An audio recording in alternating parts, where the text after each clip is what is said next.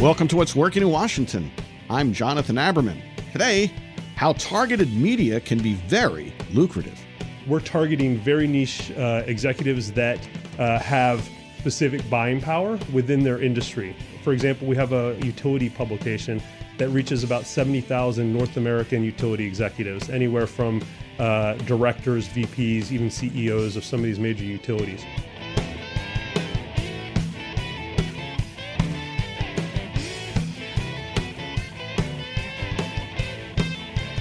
The world of media is changing rapidly, but through it all, there's one reality that remains constant. Content remains king, without question. The internet is a great tool for getting messages and information into really influential people. We're going to talk with Sean Griffey. He's CEO of Industry Dive, who's very much at the forefront of this trend and has had a long, illustrious career in strategy and media. We're going to talk about his company's innovative approach to content creation and why his experience shows that people value high-quality information even today. Sean, thanks for joining us. Thanks for having me. I'm excited to be here. Well, let's begin with what is Industry Dive. Great name, by the way. Thank you.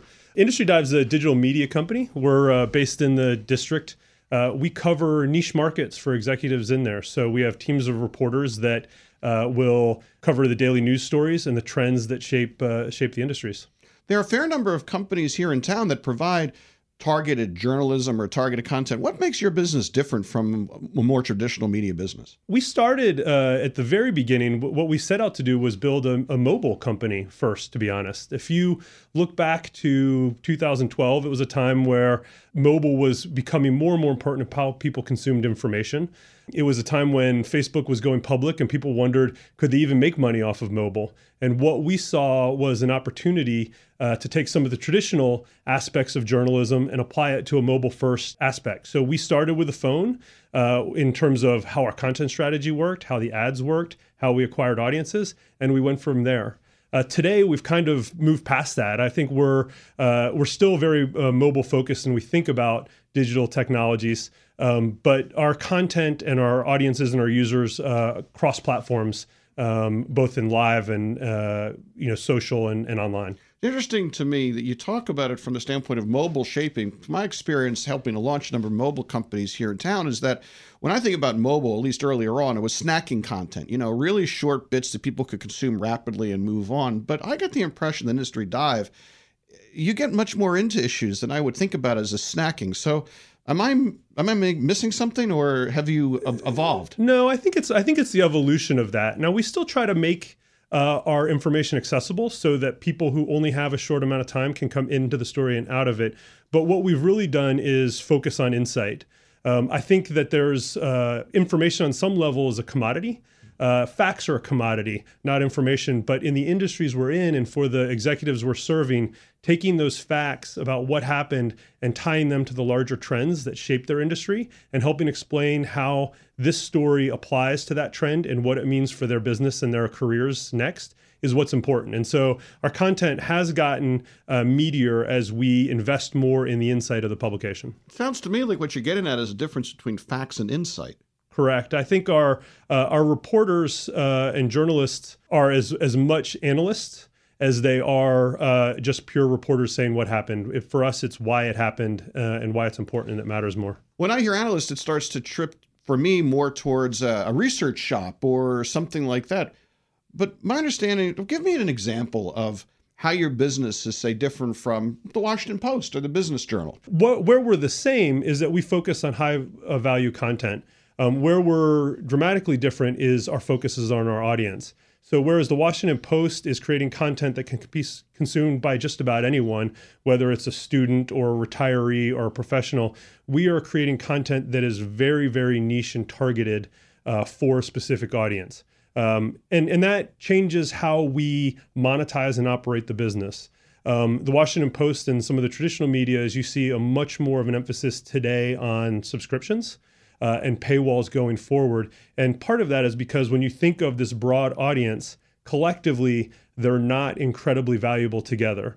I always talk to people about the Washington Post. One of the things that they can sell to most of their audience is tires. And if you're an advertiser and you sell a set of tires, you may have made $600 on that sale. And so the value of that advertisement, per sale is $600. For us, we're targeting very niche executives that have specific buying power within their industry. For example, we have a utility publication that reaches about 70,000 North American utility executives, anywhere from directors, VPs, even CEOs of some of these major utilities.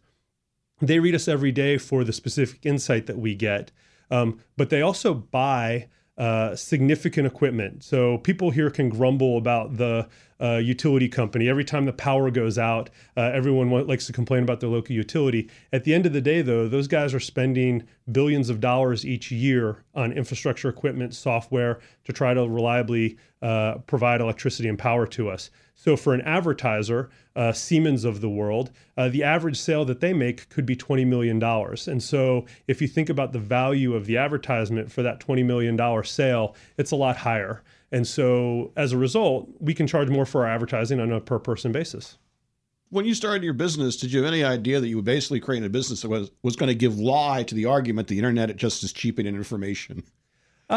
It was, you know, the funny thing, when I first got into digital media, that wasn't the view. I think the pendulum has shifted towards that, but I'm a big believer in business itself.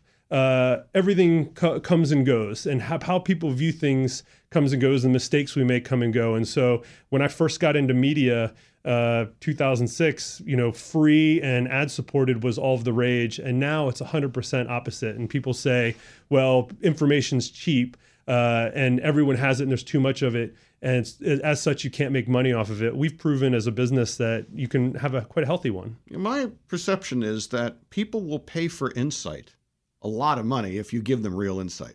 They'll come back and they'll trust you, and if you can give them real insight, you will be a part of their daily routine, and you'll be the place they turn when something interesting or exciting or scary happens.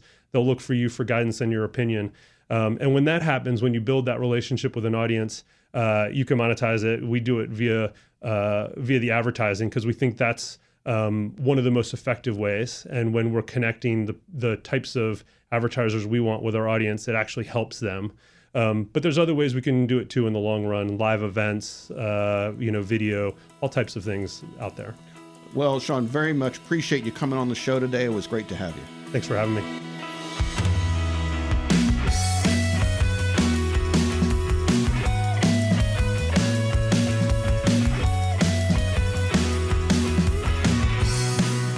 And we want to say a special thank you to these show sponsors. What's Working in Washington wouldn't happen without the support of other organizations here in town who want to make a difference by highlighting how a region grows. Montgomery County Economic Development Corporation. Their business development team can help you find the best talent and ideal location and the latest in market and business intelligence. Your business starts with MCEDC. Connect with them at thinkmoco.com. And TEDCO. TEDCO invests in early stage and life sciences companies. It produces resources and connections that companies need to thrive in Maryland. TEDCO's mission is to discover, invest in, and help build great companies. Learn more at www.tedco.md. And Jones Lang LaSalle, they are a leading commercial real estate service company within the Washington, D.C. metro area, serving the technology, government contract, and their professional services industries. JLL's strategy-led approach and expert implementation results in cost-effective and flexible real estate solutions that help their clients succeed and grow. Our executive producer is Tracy Madigan, online writer Barbara Ulrich, music provided by two D.C. region bands, Two Car Living Room and the Sunbathers. I'm Jonathan Aberman. Thanks for listening. See you next time.